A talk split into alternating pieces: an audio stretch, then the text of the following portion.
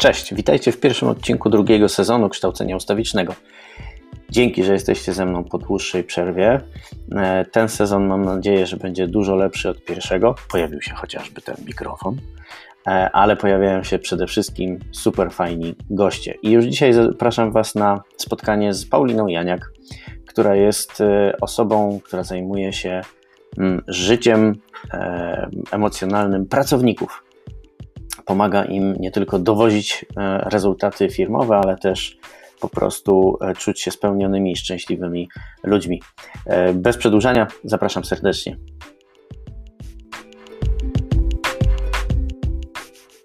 Hej, cześć Wacek. Cześć. Witam Cię. Witaj w moim podcaście Kształcenie Ustawiczne. Pierwszy odcinek sezonu drugiego. Chciałbym podtrzymać tradycję. Bardzo Cię proszę, żebyś się przedstawiła, powiedziała słuchaczom, co robisz, czym się zajmujesz, jakie masz doświadczenie. Czemu korporacje sięgają po usługi takiej firmy jak Wasza? Ja myślę, że to głównie, ja to tak traktuję, już nie mam żadnego badania na ten temat, ale ja to tak traktuję, że jakby no, ludzie, którzy pracują w działach H R już mają swoje pomysły. Myślę, że dzięki temu też znaleźli się w działach H R na to, jak, co można zaproponować pracownikom. No, jakby to są, różnie nazywają się te stanowiska, czy employer branding na zewnątrz, ale i też w środku, czy też employer relations. Ostatnio też usłyszałam, że, że ktoś takie stanowisko ma, czy happiness manager, więc jakby no, są ludzie wewnątrz korporacji, którzy zajmują się tego typu tematami, niezależnie od tego, jak to stanowisko się nazywa, a my myślę, że dostarczamy nowych pomysłów, nowych inspiracji na to, jak można podejść do tego tematu i, i przez to, że mam jakiś taki potok myśli różnych na ten temat, ale że przez to, że my wszystkie rzeczy, które w ogóle oferujemy, które w, w korporacjach wdrażamy, to są rzeczy, które my po pierwsze na bieżąco one wypływają z naszych potrzeb jako, jako ludzi, czy też jak tworzyłyśmy firmę, to pojawiła się, zaczynałyśmy jakby nowe role nasze się tworzyły, tak? Na przykład pojawiły się dzieci w naszym życiu, więc jakby wchodziłyśmy w nową rolę jako, jako człowieka, bo gdzieś tam nam bliska jest taka idea, że człowiek że jakby bliska mi jest idea i, i często chyba też używała takiego sformułowania nam, bo, bo, bo Femeryton to nie tylko ja, ale i, i po pierwsze moja wspólniczka Karina Andrian, a po drugie też i cały zespół ludzi, którzy ma, który ma bardzo dużo różnych pomysłów. Także nam bliska jest idea tego, że człowiek to nie jest tylko jedna rola, że ja jestem człowiekiem, tylko po prostu jestem człowiekiem w wielu rolach.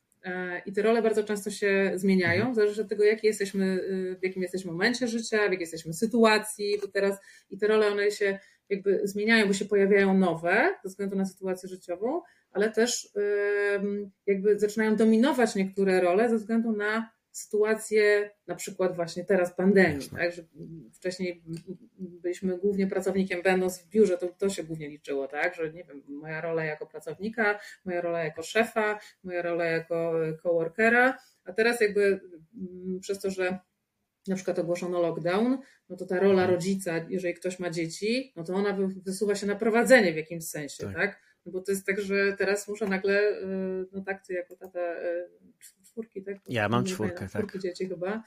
Tak, no to, no to też na pewno doskonale to rozumiesz i, i, i ja na przykład teraz, no mi zaczyna dominować ta rola, tak? Jestem teraz mamą, będę musiała, siedzi, siedzę w domu, czyli pracuję w domu i no i tutaj będę musiała zadbać o różne rzeczy, które wynikają z tej roli.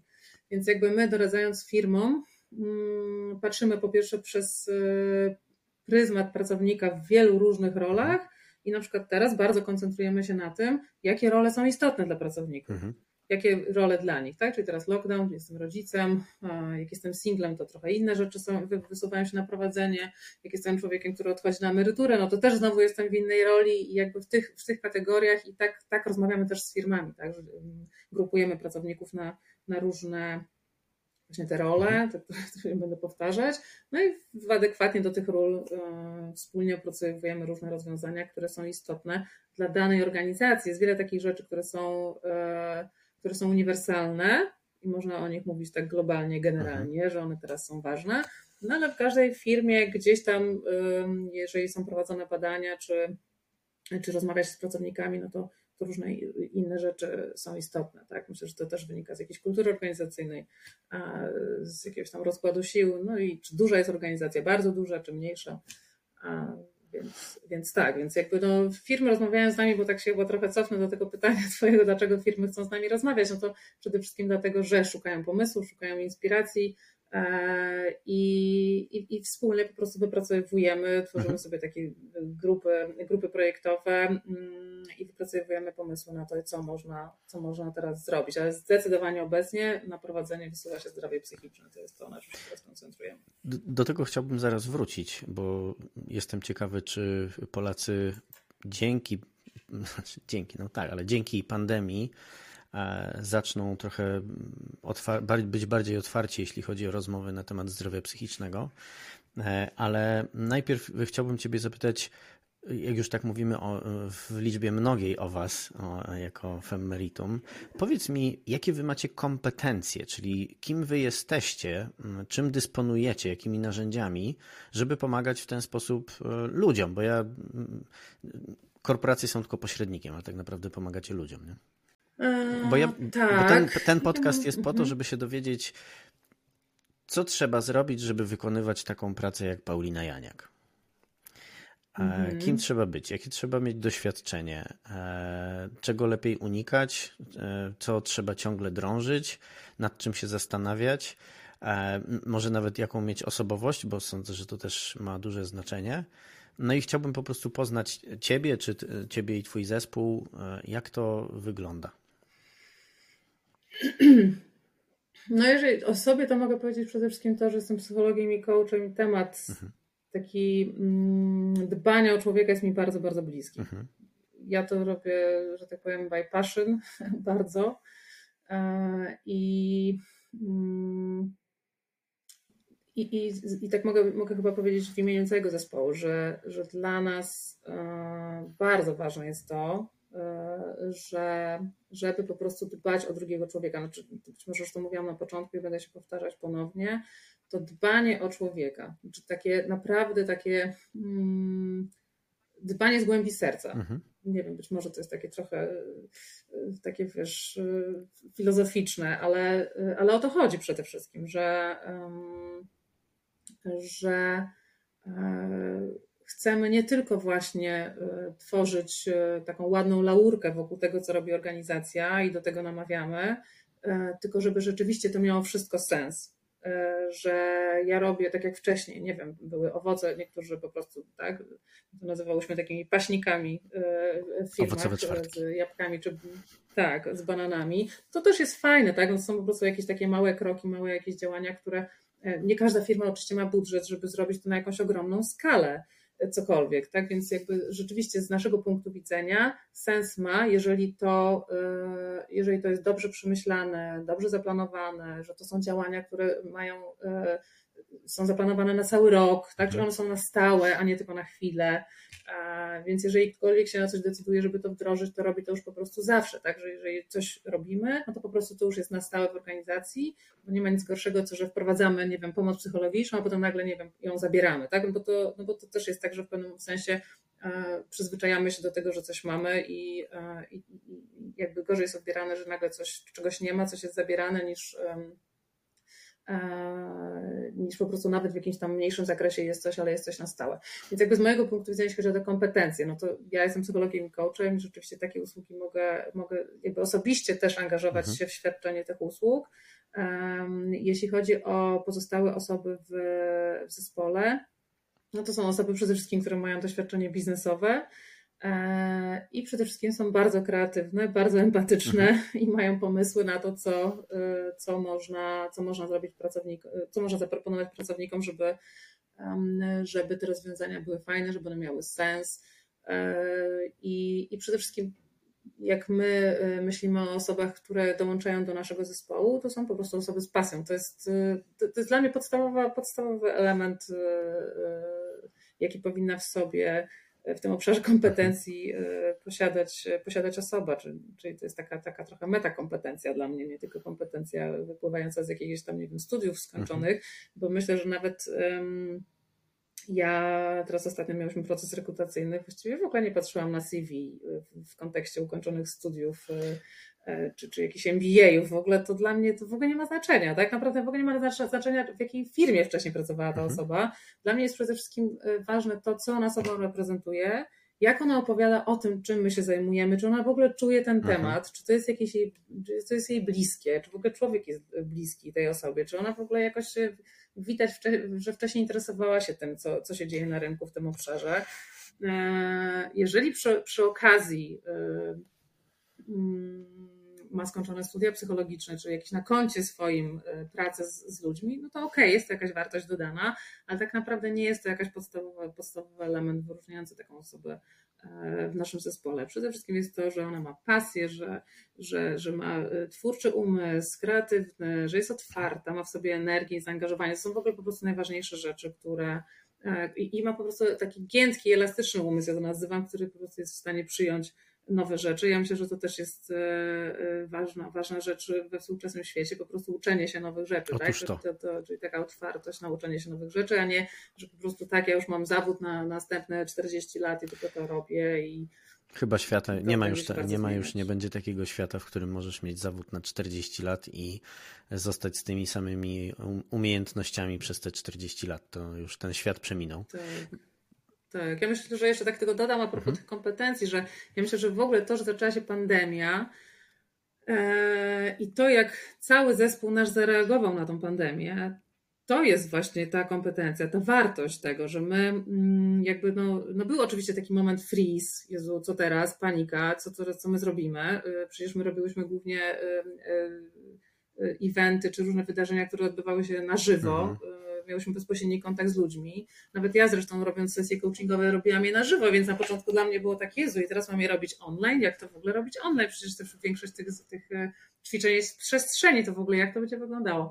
Hmm, bo ja akurat pracuję takimi metodami, gdzie łączę różne modalności, tak, że się, że się wstaje, chodzi, coś robi, a tutaj nagle tylko trzeba rozmawiać. No ale właściwie teraz, jak ktoś się mnie pyta, czy na żywo, czy, czy online, to ja mówię, że no, online też jest okej, okay, tak? Więc jakby to, że my, nam się udało to, to wszystko przestawić, wszystko co było na żywo teraz jest online, albo przez telefon, albo właśnie za pośrednictwem komputera, więc i, i to, że, że, że dziewczyny, mówię dziewczyny, bo nasz zespół to są tylko dziewczyny wciąż, to dziewczyny się przestawiły bez problemu, to jest dla mnie wartość, tak? Że, że po prostu no, jakaś chwilowa, chwilowa chwilowe to zamrożenie, jakaś taka panika bardzo szybko po prostu została przełożona na działanie i, i, i, i wprowadzenie jakichś nowych rzeczy, które, które mają sens. Że wczoraj właśnie miałyśmy spotkanie z jednym z naszych klientów, który, się, który tak zadał nam pytanie właśnie, jak, jak to w ogóle tak chyba, ta pandemia to chyba wam nawet służy. Mhm.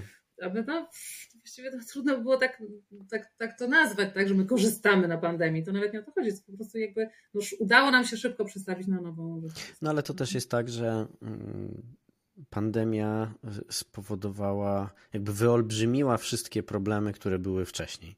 Jeżeli ktoś nie czuł się związany z firmą, jeżeli miał jakieś problemy z przynależnością do, do zespołu, no to teraz siedząc samemu w domu przed Slackiem, e-mailem, to na pewno mu to nie pomaga i wtedy uważam, że jednakowoż jest, rodzi się rynek na takie usługi jak wasze, znaczy zawsze był, ale teraz jest jeszcze większy, bo po prostu to się zaczyna dużo szybciej robić realny problem dla biznesu. Tak. Dobrze, to powiedz mi w takim razie, gdzie Paulina Janiak zdobywa wiedzę? Dziękuję, tak nigdy się nie analizowałam tego. Wiesz co, no tak, no to... Co czytasz, czego słuchasz, ko- kogo obserwujesz w social mediach? Może jesteś nam w stanie kogoś polecić albo jakiegoś autora, bo tu chcemy się dzielić właśnie takimi pomysłami i wiedzą, źródłami. Hmm. No słuchaj, no ja w związku z, z, z racji yy, zawodu yy, i tego obszaru, który rozwijam, coachingowego, no to bardzo dużo czytam rzeczy coachingowych, to To mi towarzyszy non-stop. Ale to, to wszędzie i... rozmawialiśmy już kiedyś mm. na ten temat. Niestety ta nasza rozmowa się źle nagrała. Tak. Odczarujmy trochę ten coaching, bo ja osobiście mam bardzo złe skojarzenia z mm-hmm. tym, jak ktoś mówi, że jest coachem. Mm-hmm. I jesteś jedną z dwóch y, dziewczyn, y, które są coachami, które mi to odczarowują w głowie troszeczkę. Ja bym się chciał też y, dowiedzieć właśnie, kim, kim jest, czym się zajmuje prawdziwy coach y, i dlaczego to... Y, y, Dlaczego to ma sens? Dlaczego to ma sens? Bo sam raz skorzystałem z usług takiego coacha zawodowego i to mi bardzo pomogło. I byłem o. bardzo, bardzo zdziwiony jakością tej usługi, no takim pełnym profesjonalizmem i brakiem bzdur, które się tam wydarzyły, takim podejściem mocno psychologicznym, ogromnym zmysłem obserwacji mnie jako właśnie opowiadającego o tym, co robię, dlaczego to robię i dlaczego mi się to mniej czy bardziej podoba. I wnioski, które dostałem po zaledwie godzinnym spotkaniu, po prostu otworzyły mi oczy na to, co powinienem robić. Więc pytanie, kim jest coach? Bo ja bo, bo nie chcę rozmawiać o pseudo-coachach, bo oni są dla mnie takimi samymi coachami, jak pseudo-pato-streamerzy są streamerami. No, dobrze byłoby się ich pozbyć i powinno to być zabronione, ale rynek tego nie zabrania. Więc jak poznać dobrego coacha? Po certyfikacie? Jak do, poznać dobrego coacha? Certyfikat no, ma na pewno też znaczenie. Mhm. Co mogłabym Ci powiedzieć? Znaczy, to jest tak, że rzeczywiście jest taka, taka nie, niefajna... Mm, niefajna opinia w ogóle o coachingu i ja bardzo często też się spotykam z tym, to tak jak Ty mi mówisz, no jest jakiś taki opór, tak, że tutaj teraz ten człowiek będzie mi mówił, że dasz radę, jesteś, jesteś zwycięzcą, tak, no właśnie. Rzeczywiście jakby coaching opiera się na towarzyszeniu osobie, z którą się pracuje i wspieraniu jej w tym, tak? To, to, to jest takie trochę niewypowiedziane, dasz radę, no jest coś takiego, no ja to nie będę tego ukrywać, bo to jest tak, że po prostu coach wierzy w potencjał człowieka, z którym pracuje. Mhm. Czyli, yy, czyli wierzy się, że człowiek ma zasoby, ma umiejętności, i tak naprawdę coaching służy do wydobycia tego na światło dzienne i sprawienia, że ta osoba po prostu zacznie te swoje zasoby i umiejętności wykorzystywać. Ale absolutnie ja nigdy nie używam sformułowania jesteś zwycięzcą, ale chyba, że tylko i wyłącznie w formie żartobliwej, bo rzeczywiście nawet jeżeli ktoś zaczyna ze mną proces coachingowy, zdarza się, że ostatnio miałam zresztą taką sytuację, że dziewczyna kupiła kilka spotkań dla swojego męża jako prezent walentynkowy i on na początku też był taki mm-hmm, co mi tu pani będzie? No to dobra, zobaczymy co to będzie, tak? Że ja wiem, że on miał takie nastawienie dosyć negatywne, ale otwarte, a i to było fajne, bo tak naprawdę on był otwarty na to, co się zadzieje. Mm-hmm. I w gruncie rzeczy ja nic takiego nie robiłam, ale on się przekonał, tak? Po, po, po, już po pierwszym spotkaniu przekonał się, że może mieć to jakiś sens. Więc spotykaliśmy się dalej i, i myślę, że ja mu odczarowałam ten coaching na zasadzie takiej, że to po prostu trzeba sprawdzić. To, to, to nie jest tak, że, że ja teraz powiem kilka jakichś magicznych określeń, jak, jak rozpoznać dobrego coacha, pomijając te certyfikaty, o których wspomniałeś na początku, ale to po prostu trzeba samemu się przekonać i, i wyrobić sobie własną opinię, zamiast po prostu kreować tą opinię na, na, na nie wiem, z opinii innych. Ja wiem, tak? Tylko, to, to jest dla mnie najważniejsze. Tylko mi chodzi o postawienie jakiejś granicy pomiędzy, bo wiesz, nie każdy ma taką zdolność, żeby spotkać się z coachem i stwierdzić, to jest dobry coach, a to jest zły coach. Bo są mhm. grube tysiące ludzi śledzących tych pseudo-coachy. I oni nie potrafią powiedzieć, czy to jest dobry coach, czy to jest zły coach. Oni po prostu go śledzą, oni go słuchają. Więc pytanie, czego, może, może w ten sposób, czego nie powinien robić coach? Ja, wiesz co, w dalszym ciągu powiem Ci, że to nie jest takie proste odpowiedź na to pytanie, dlatego że mi w ogóle się od razu nasunęło, skoro oni tak śledzą tych coachów, to po co ich śledzą?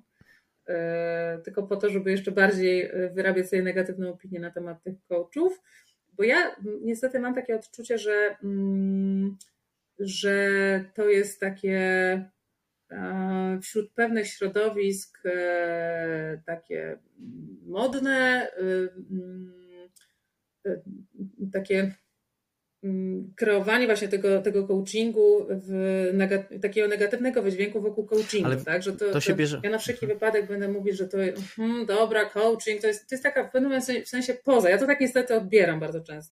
W tak. mojej ocenie to, to, to śledzenie i, tych, i ta popularność tych pseudo-coachy bierze się z tego, że to są osoby często bardzo, bardzo medialne, które chodzą z ekipą wideo za, za, za nim chodzącą i filmującą, jak on krzyczy, że jest zwycięzcą, czy tam sobie klnie rzęsiście na scenie. I z tego się ludzie śmieją. I ja teraz właśnie, i, mm-hmm. i moim, tyle, że śmieje się wąska grupka, wiesz, tych hipsterów, a ogromna rzesza ludzi, zwykłych ludzi, którzy gdzieś tam mają swoje ambicje, ale nie dostrzegają tej śmieszności tych pseudo-coachy, jest prawdziwymi fanami tych ludzi. Śledzi, słucha, rozwija się. Moim zdaniem to pewnie zależy oczywiście od bańki, w jakiej ja się znajduję, ale mój LinkedIn jest zalany nie tyle takimi coachami, co ludźmi sta- słuchającymi tych pseudo-coachów, nie? Jakieś takie, każdy dzień jest zwycięskim dniem, mądrość po prostu tam wylewa się kolorowym żygiem na ten, na ten LinkedIn, nie? Mm-hmm. I, i mm-hmm. bardzo wielu ludzi twierdzi, że właśnie LinkedIn stał się takim pseudo-coachingowym portalem, że tego się czytać nie da i, i odsiać tam te plewy od ziaren jest bardzo trudno. I ja myślę, ja myślę właśnie bardziej o tych prawdziwych followersach, prawdziwych fanach tych pseudo-coachy. Po czym oni mogli, mogą poznać, że to jest pseudo-coach, a nie prawdziwy coach? Słuchaj, no ja no w dalszym ciągu będę chyba trzymać się tego, co powiedziałam wcześniej, bo to jest tak, że jeżeli ktoś jest followersem tego pseudo-coacha, to znaczy, że ta forma komunikacji mu odpowiada, mhm. tak? I w jakiś sposób sprawia, że ten ktoś się czuje dobrze, tak? Jak mu to, do niego to przemawia. Ktoś mi, mi powiedział, że jesteś zwycięzcą i do niego to przemawia. I, yy, i o ile yy, ja na przykład teraz współpracuję bardzo blisko z E M C C, ten European Mentoring and Coaching Council, yy, i my mamy za zadanie właśnie popularyzowanie takiej jakości coachingu. Yy, I będziemy to robić między innymi poprzez yy, tak zwany solidarity coaching, czyli taki yy, coaching pro bono, gdzie będzie okazja do tego, oczywiście to jest dedykowane tylko określonym środowiskom, takim grupom, które rzeczywiście, te, którym można pomóc, a których niekoniecznie stać na to, żeby zaoferować coaching, czy ludziom, którzy tam są, czy pracują, czy po prostu ich na to nie stać. Więc jakby jak sprawdzić jakość coachingu? Jakość coachingu można sprawdzić poprzez to, że osoba dana ma certyfikator, o czym mówiliśmy na początku, że jest certy... nie jest coachem po jakimś tam kursie, bo jest ileś tam jakby stopni, tak? Znaczy można zrobić sobie jakiś tam kurs weekendowy na przykład, może takie są też, nie wiem, zakładam, że są, teraz dużo różnych rzeczy jest na rynku, więc można po prostu nazwać się coachem. Są ludzie, którzy w ogóle nie zrobili żadnego kursu, po prostu nazywają się coachem i tyle, i jestem coachem, i rzeczywiście nawet ostatnio usłyszałam, że mi to się coaching kojarzy ze spotkaniem z moim szefem, który nam wytyka tylko nasze błędy i on nazywa, że to mamy spotkanie coachingowe. No i to też jest taka, taki, tak, taka, taka rzecz, która się zadziewa i, i znowu ym, idzie y, jakaś tam jakieś wyobrażenie mm-hmm. na temat tego coachingu. Więc jakby no coach, który ma certyf- certyfikat, który jest akredytowanym coachem w jednej z instytucji, które zajmują się ko- takim nadzorowaniem jakości coachingu, czyli może to być E M C C, czyli European Mentoring and Coaching Council, który jest mi najbliższy mm-hmm. obecnie, I C F, czyli taki International Coach Federation, jeszcze jest Polska Izba Coachingu. To są takie trzy instytucje, które jakby oceniają jakość po pierwsze szkół coachingu, bo można być też po kursie akredytowanym i cały czas być tylko coachem nieakredytowanym, tylko po kursie akredytowanym. No i ostatni level to jest jakby moja indywidualna akredytacja, tak? Ja mam taką indywidualną akredytację, zrobiłam sobie na poziomie praktycznym, ale to jest tam drugi level.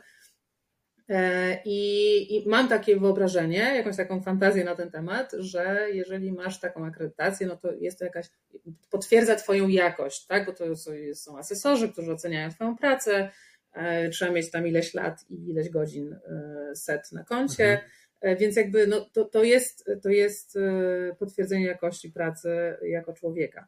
Nie wiem, czy ci ludzie, którzy, no to trzeba by było sprawdzić, to wszędzie to jest dostępne w internecie, czy ci ludzie, którzy są właśnie tymi pseudocoachami, jak ich nazwałeś, są na takiej liście akredytowanych coachi, to można sprawdzić, bo to normalnie jest na, na stronach tych, tych instytucji opublikowane. Mhm. Więc to jest jeden z sposobów, żeby sobie sprawdzić, czy ten coach w jakiś sposób był oceniany, jego jakość coachingu jest, była sprawdzona przez odpowiednie osoby.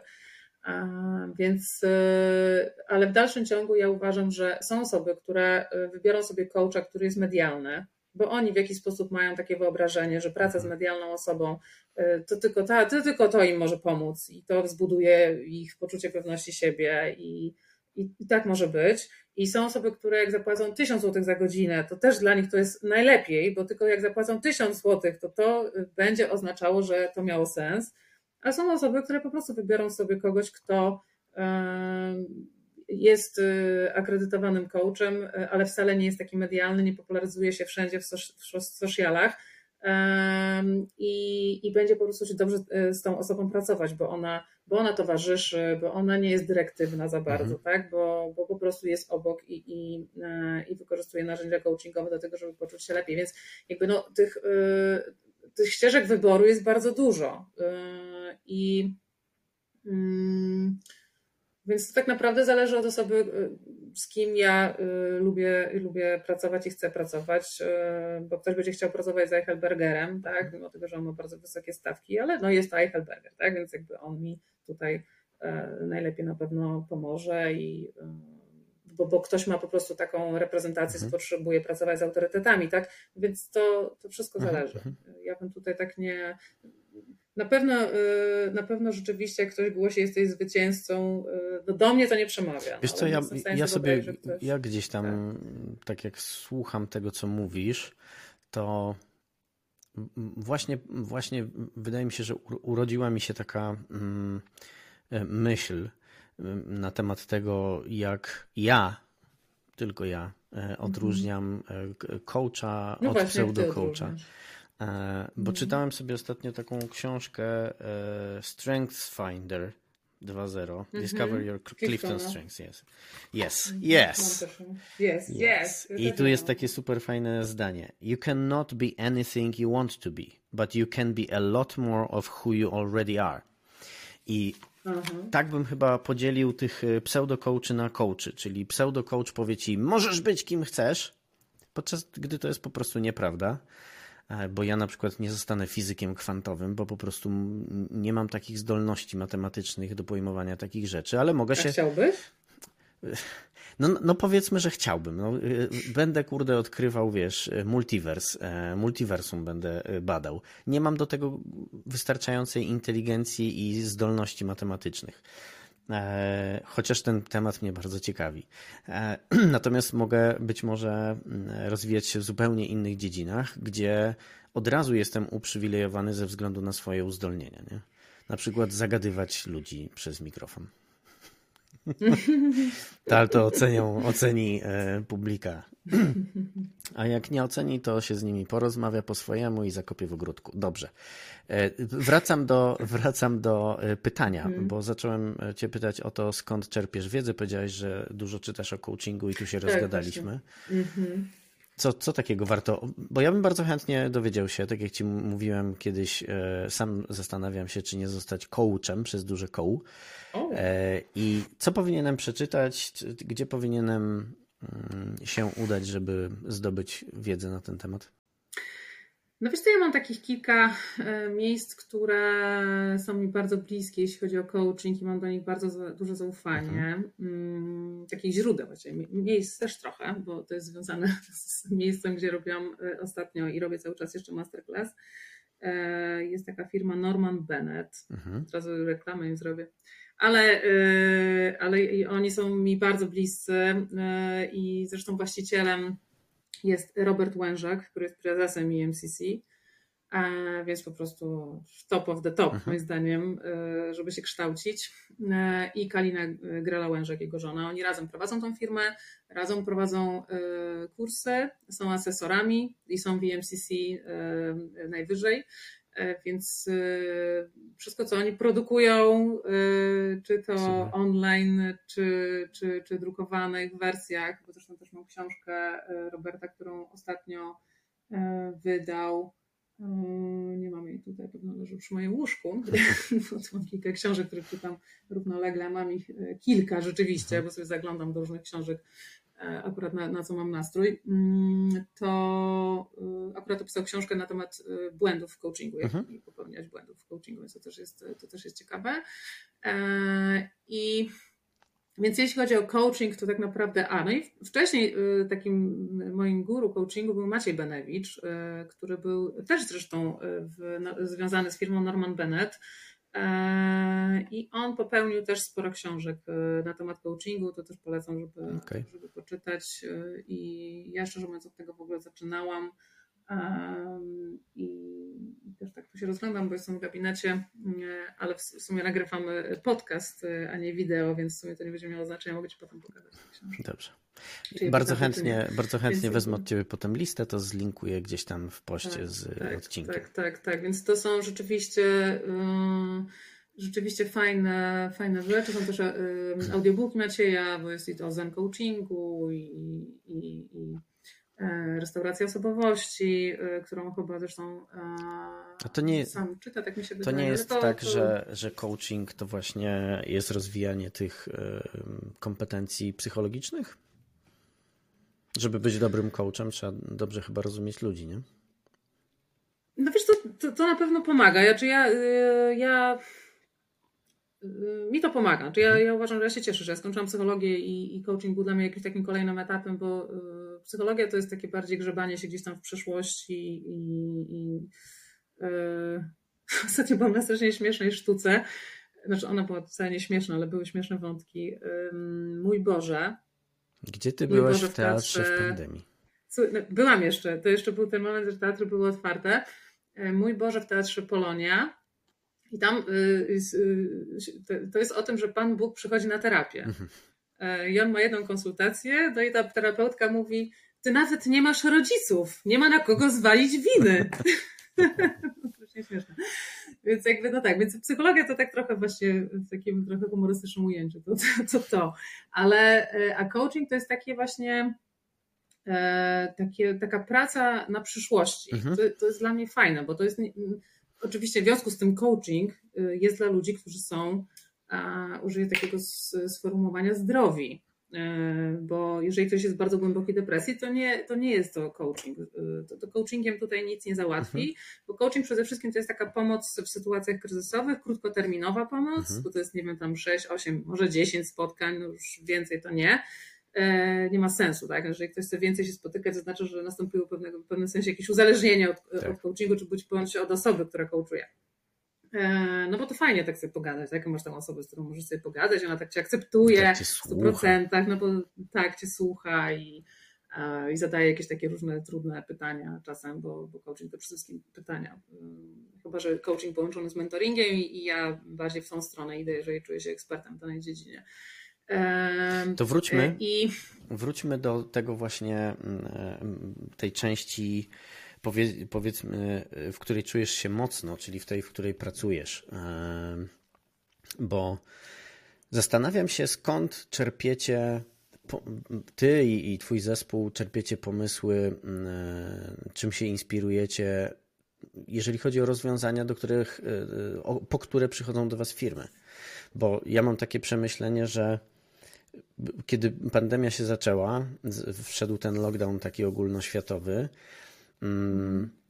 to nikt nie wiedział, co, co trzeba doradzać ludziom, bo choćby z tego powodu, że nie wiedzieliśmy, ile to potrwa. Tak? E, tak. Oczywiście powiem Ci szczerze, że u Sama Harrisa w marcu ubiegłego roku słuchałem podcast, w którym, nie pamiętam nazwiska tego epidemiologa, z którym on się spotkał i on powiedział, to będzie trwało dwa lata. Tylko że nikt mu wtedy nie chciał wierzyć, tak kompletnie. Mm-hmm.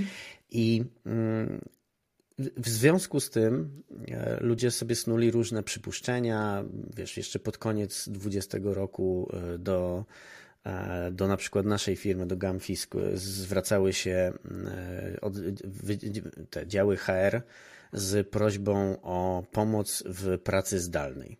I jak pytałem ich, dlaczego dopiero teraz, to oni twierdzili, że po prostu teraz ich szefostwo doszło do wniosku, że to jednak nie jest sytuacja przejściowa, mhm. którą można po prostu przetrzymać. Więc skąd, wiesz, jak, skąd my pomysły tak, jak, jak czerpiecie te pomysły, skąd je generujecie, bo rzeczywiście nie ma, nie ma jasnych wytycznych, co począć. Tak, wiesz co, no... Czerpiemy pomysły przede wszystkim tak, no my współpracujemy z działami H R bardzo mhm. dużo, e, więc jesteśmy na bieżąco w kontakcie z tym, co się dzieje u nich w organizacjach. Mhm. E, więc jakby, czyli po pierwsze słyszymy, co się dzieje, tak? Mhm. Jaka jest, jaka jest, e, z czym oni sobie, nie wiem, może nie tyle, co nie radzą, co, jakie potrzeby są, e, się ujawniają, tak? Czy, czy oni obserwują, tak, że na przykład ludzie właśnie, no taka pierwsza podstawowa potrzeba, która się pojawiła, to to, że nagle jestem w domu i muszę pracować i zajmować się dziećmi. To, to w ogóle to, to była panika na skalę światową mhm. wszędzie, tak, że, że ja muszę pracować i zajmować się dziećmi, więc, więc uruchomiłyśmy od razu webinary i spotkania na temat właśnie jak okiełzać home office z dzieckiem w domu. Mhm. Na tyle, na ile to, to jest możliwe oczywiście, bo szczerze mówiąc, jest kilka sposobów i narzędzi, które można wdrożyć, ale, ale mimo wszystko jest to no, bardzo wymagające. Bardzo wymagające, szczególnie jak się ma bardzo małe dzieci. Tak? To, to jak wiesz, masz dziecko takie, nie wiem, typu ja mam córkę czternaście lat, ona teraz sobie siedzi i ma lekcję online, tak? Jeszcze sama sobie zrobi obiad. Więc w ogóle, wiesz... Luksus, Luksus. można powiedzieć. Ale jak masz takie małe dzieci, które nie wiem, no, z przedszkola, w przedszkolu powinny być, no to, no to, no to nie oszukujmy się, jest to, jest to problematyczne. I yy, więc, yy, więc potrzeby, które się pojawiały, my po prostu od razu na nie, na nie odpowiadałyśmy, yy, tworząc czy to webinary, czy konsultacje yy, indywidualne z tymi osobami, yy, czy, to, czy to coaching, yy, czy po prostu, no przede wszystkim coaching, tak, jak sobie to poukładać, no bo tak naprawdę to jest rzecz o zmianie nawyków. Mhm. Teraz zresztą jak jest ten kolejny lockdown, który się zaczyna od soboty, no to jesteśmy już w takiej komfortowej sytuacji, że już, już to znamy, to już, już byliśmy w tym, w tym miejscu, no i dobra, no to wdrażam, no jest to, no okej, okay, wszyscy są załamani, Boże, i, i wyrywają sobie włosy z głowy, no ale dobra, no jakoś to ogarniemy, no tutaj już ktoś tam sobie przetarł ścieżki, że dobrze, to muszę się umówić z partnerem. To i tak jest naprawdę niezła, nie, jeżeli ktoś to robi, to to jest niezła sytuacja, że może się dogadać z partnerem, że w ogóle wpadł na to. Bo, bo druga taka, taka, taka nasza odnoga, którą też bardzo ostatnio rozwijamy i też nam dostarcza bardzo dużej wiedzy na temat tego, co się dzieje w organizacjach, to jest Fundacja Share the Care, którą zajmuje się Karina Andrian. Jest ona prezeską zresztą fundacji, moja wspólniczka, i ona i tam zajmujemy się popularyzowaniem wykorzystywania urlopów rodzicielskich przez mężczyzn. I, i zresztą też pomysł w ogóle na założenie tej fundacji powstał w chwili, kiedy robiłyśmy różne rzeczy dla organizacji na temat równowagi pracy-życie i głównymi osobami zainteresowanymi, jak to osiągnąć, były kobiety.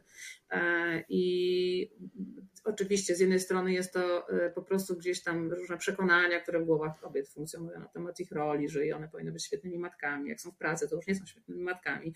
I więc w ogóle takiego miotania się generalnie kobiet w tym obszarze, mężczyźni sobie zdecydowanie lepiej z tym radzą.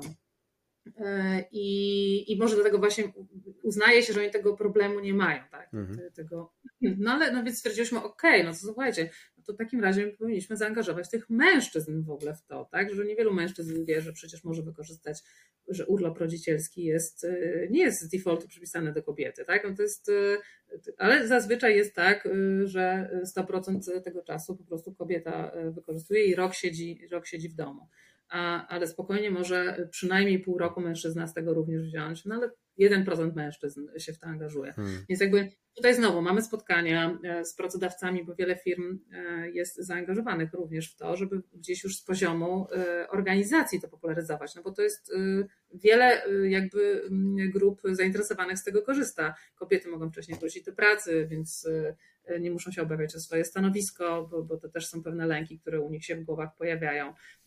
Dziecko nie musi iść do żłobka, bo to kolejny lęk, że Boże, do żłobka dziecko oddaje, no fatalnie, albo jakaś obca kobieta się, niania, zajmie tym dzieckiem, tylko tata z tym dzieckiem siedzi, więc to też mhm. ogromny taki daje taki, taki luz i spokój w głowie. Mhm. Więc, ale to też jest praca na, i na przekonaniach, i na stereotypach, no po prostu no, my jest to jest jeszcze zmiana pokoleniowa generalnie, tak. jeśli chodzi o to, ale na pewno te spotkania z pracodawcami, bo tutaj rozmawiamy no, przede wszystkim o tych urlopach, jak przygotować rekomendacje dla rządów w kontekście wdrożenia dyrektywy unijnej o właśnie nietransferowalnych urlopach rodzicielskich dla ojców, no to też rozmawiamy generalnie o potrzebach w ogóle, w ogóle pracowników, więc to jest kolejna, kolejna wiedza na ten temat. No a my przygotowując i pracując, no, czytamy bardzo dużo materiałów na ten temat i um, I no, tak działają nasze głowy mhm. całego naszego zespołu, że po prostu z jednej strony mamy wiedzę na temat tego, co jest potrzebne, a z drugiej strony jak tylko coś czytamy, to coś nam klika, ciach, okej, okay, to zróbmy to, tak? To jest super, tak? To, to na przykład teraz jest lockdown, no to dobra, okej, okay, szybko, to zajęcia dla dzieci online, żeby, żeby pracownicy mogli na, na spokojnie pracować i oczywiście to musi być i edukacyjne, i rozwojowe, no bo przecież to nie chodzi o to, to musi być jakaś fajna alternatywa dla rodzica, mm. żeby dziecko zamiast siedzieć przed YouTube'em po prostu miało jakiś fajny, e, fajny, fajny pomysł na, na spędzenie czasu, no niestety przed komputerem znowu, ale, ale no jakaś, jakaś koncepcja. Tak, tak, bo dzisiaj jest łatwo zająć dziecko, bo można mu dać tablet z YouTube'em i wtedy nie ma dziecka. Tylko kwestia tego, żeby to dziecko w roślinę się nie zamieniło bez, bezmyślną, nie? Dobrze, tak, bo słuchaj, tak, będziemy tak. się zwijać do końca. Ja bym jeszcze chciał zadać Ci pytania, czyli chciałbym Cię zapytać, zadaję swoim gościom takie pytanie, jaką poradę sama sobie udzieliłabyś, gdybyś mogła teraz z tą wiedzą, którą masz, przenieść się do pierwszego dnia swojej pracy zawodowej i szepnąć tam na ucho samej sobie, słuchaj, trzeba to i to. Albo nie trzeba tego, tego. Teraz mam, mam, mam w pracy dziewczyny, które zaczynają, zaczynają pracę mhm. i chcę mi przychodzić do głowy, żeby szeptać im na co dzień, mhm. to to, żeby wyluzować. Znaczy mhm. po prostu luz. Wszystko jest okej. To jest czas... To jest czas na wdrożenie się, to jest czas na poznanie tego wszystkiego. Widzę taką, no, też takie duże przejęcie mhm. u nich. Tak? Wiadomo, że to wynika z zaangażowania, że, że komuś zależy. I, e, ale ja przede wszystkim powiedziałabym, żeby, żeby wyluzować, e, że mm, e, i, i pozytywne nastawienie. W ogóle to pozytywne nastawienie mi ostatnio bardzo towarzyszy i to jest jeden z nowych, na, takich kolejnych naszych pomysłów, które my chcemy zaproponować firmom. Albo nie tyle co zaproponować, co po prostu w tą stronę iść, bo wszyscy organizują warsztaty ze stresu, warsztaty z radzenia sobie z lękiem, czyli znowu jakby siedzimy w tym, w tym lęku i w tym stresie i tak dalej, a my chcemy właśnie teraz to, co nad czym ja pracuję, to żeby zaproponować podejście pozytywne, czyli mhm. że wypływające zresztą bezpośrednio z psychologii pozytywną, Martin Seligman jest taką osobą, czy Tal Ben-Shahar, są takie postacie, które zajmowały się psychologią pozytywną, czyli że zamiast na problemie, to na rozwiązaniu, czyli przekierowywaniu w ogóle myślenia, co ja mogę wyciągnąć z tej sytuacji, tak? No okej, okay, jestem tu, nie mam na to wpływu teraz, no to w takim razie jak, jak ja mogę, o co mogę zadbać, czyli właśnie przekierowywanie myślenia na, to, na tą pozytywną, pozytywną stronę i w takim obszarze będziemy robić, tworzyć właśnie różne warsztaty i, i spotkania dla, dla ludzi, różne takie karty też inspiracyjne będziemy produkować, skłaniające właśnie do refleksji i, i właśnie takiego pozytywnego, pozytywnego myślenia. Kojarzy mi się to, bo my po prostu w...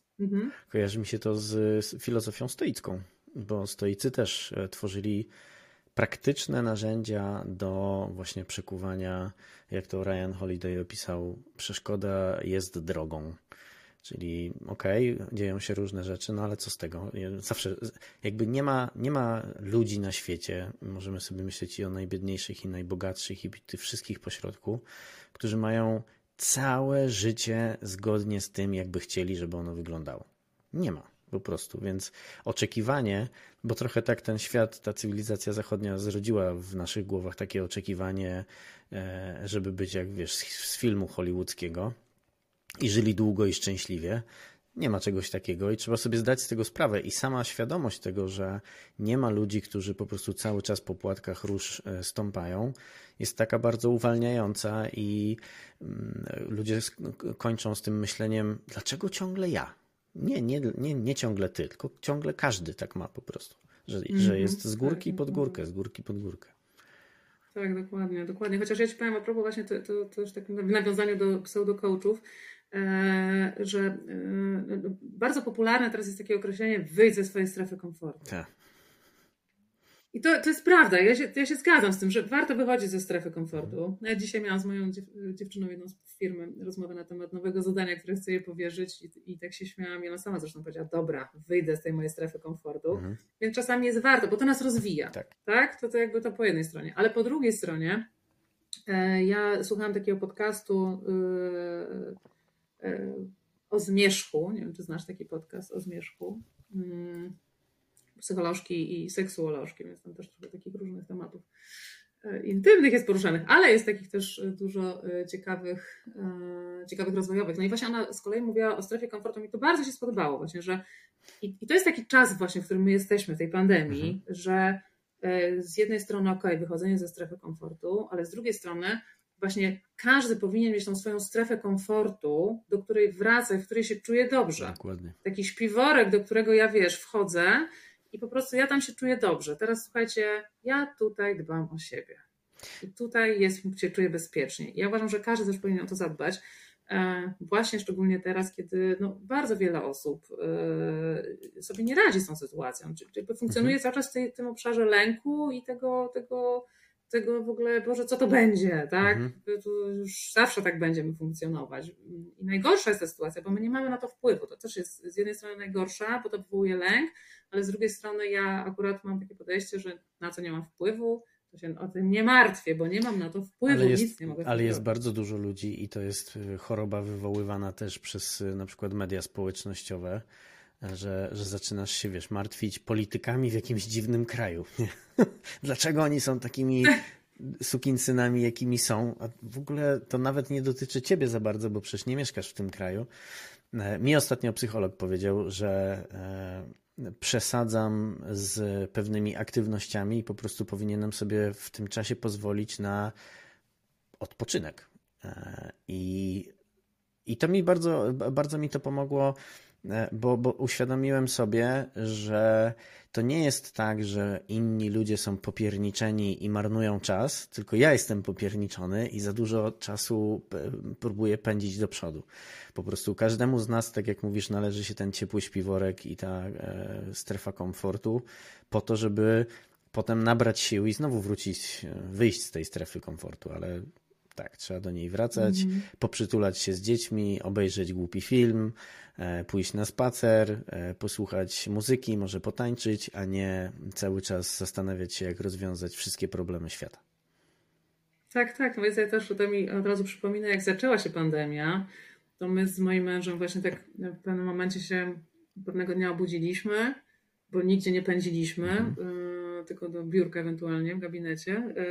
No i tak Jezu, przecież to nasze życie to było jakieś zwariowane, jakieś szalone wcześniej w ogóle, także to była taka okazja do tego zatrzymania się i tak tutaj, szybko, dzieci do szkoły, na siłownię, y, gdzieś tam na jakiś trening, y, tutaj jakieś kursy, nie kursy, mhm. języki i wiesz, i tak w pewnym momencie tak, tak usiedliśmy, tak kurwa, ale po co właściwie my to robiliśmy, że w ogóle to, to fajny moment jest tak naprawdę to, w którym my jesteśmy, takiego, że ten po prostu świat tak pędził, taki mhm. był zwariowany, że my teraz możemy po prostu się zatrzymać i, i odpowiedzieć sobie na te pytania, po co, mhm. tak, czy po co ja to robię, po co tamto, po co coś innego, tak, i, i, i koncentrować się tylko na tym, nad czym, co, co ma sens, dla mnie osobiście, tak.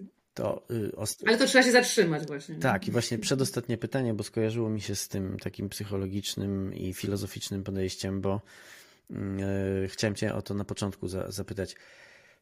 Czy Polacy będą teraz chętniej rozmawiać o zdrowiu psychicznym? Bo z tego, co wiem, i to chyba od ciebie, to zdecydowanie rzucili się na wykorzystywanie wszelkich możliwości, jeżeli takie ich firma daje, skorzystania właśnie z porady psychologa czy coacha.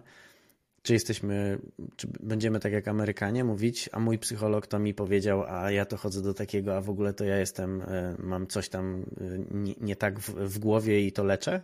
Czy nadal będziemy udawać, że wszyscy jesteśmy najzdrowsi?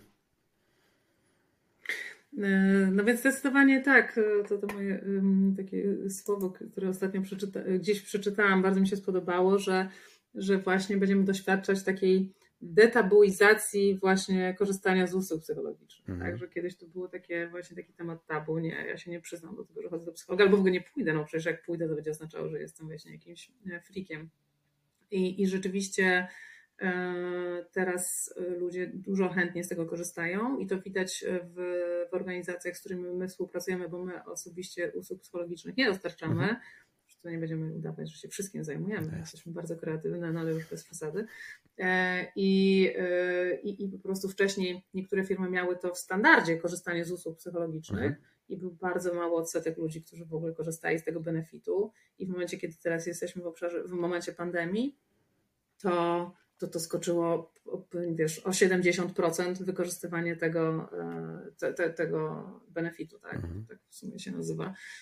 I fajnie, że firmy to robią i uważam, że to jest jedna z ważniejszych rzeczy, która, która mogłaby być rzeczywiście dostarczona obecnie, bo ludzie, nie, nie każdego stać, dla niektórych jest to gdzieś jakiś taki, taka bariera dostępu, że muszą za to zapłacić i w związku z tym w ogóle nie podejmują tego, tej decyzji o pójściu, a tutaj jeżeli to jest za darmo, no to super, tak, że oni po prostu mogą nawet skonsultować się, co zrobić, bo dowiedzieć się, że wcale nie, nie są jedyni, którzy przeżywają lęki, bo to też jest bardzo pomocne. Mi się wydaje, że to będzie. Tak na pewno tak. Myślę, że to będzie miało pozytywny wpływ na to, że wielu, wielu ludzi po raz pierwszy pójdzie do psychologa i po prostu dowie się, że to nie jest zamykanie się w psychiatryku, tylko po prostu pomoc, bo w Polsce wydaje mi się, ale też na świecie jest tak, że ludzie zapominają, że mózg to jest coś, co można zmieniać, co można leczyć, co można usprawniać, czemu można pomagać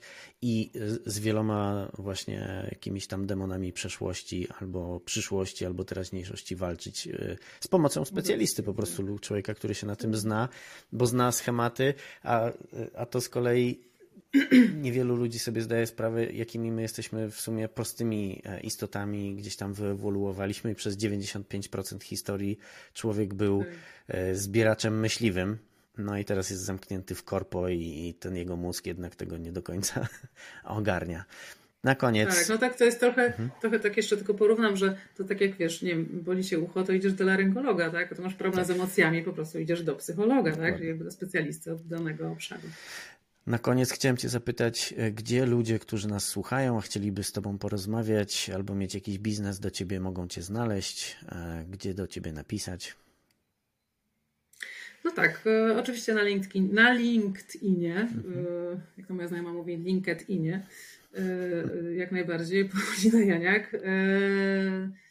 Na Facebooku też, chociaż ja ostatnio wdrożyłam opcję, że usunęłam sobie Facebooka z telefonu, żeby nie tracić czasu. Znałam, że to nie jest źródło zdobywania wiedzy, o którą na przykład pytałeś wcześniej. Mhm. No i oczywiście nasza strona w w w kropka femeryton kropka p l.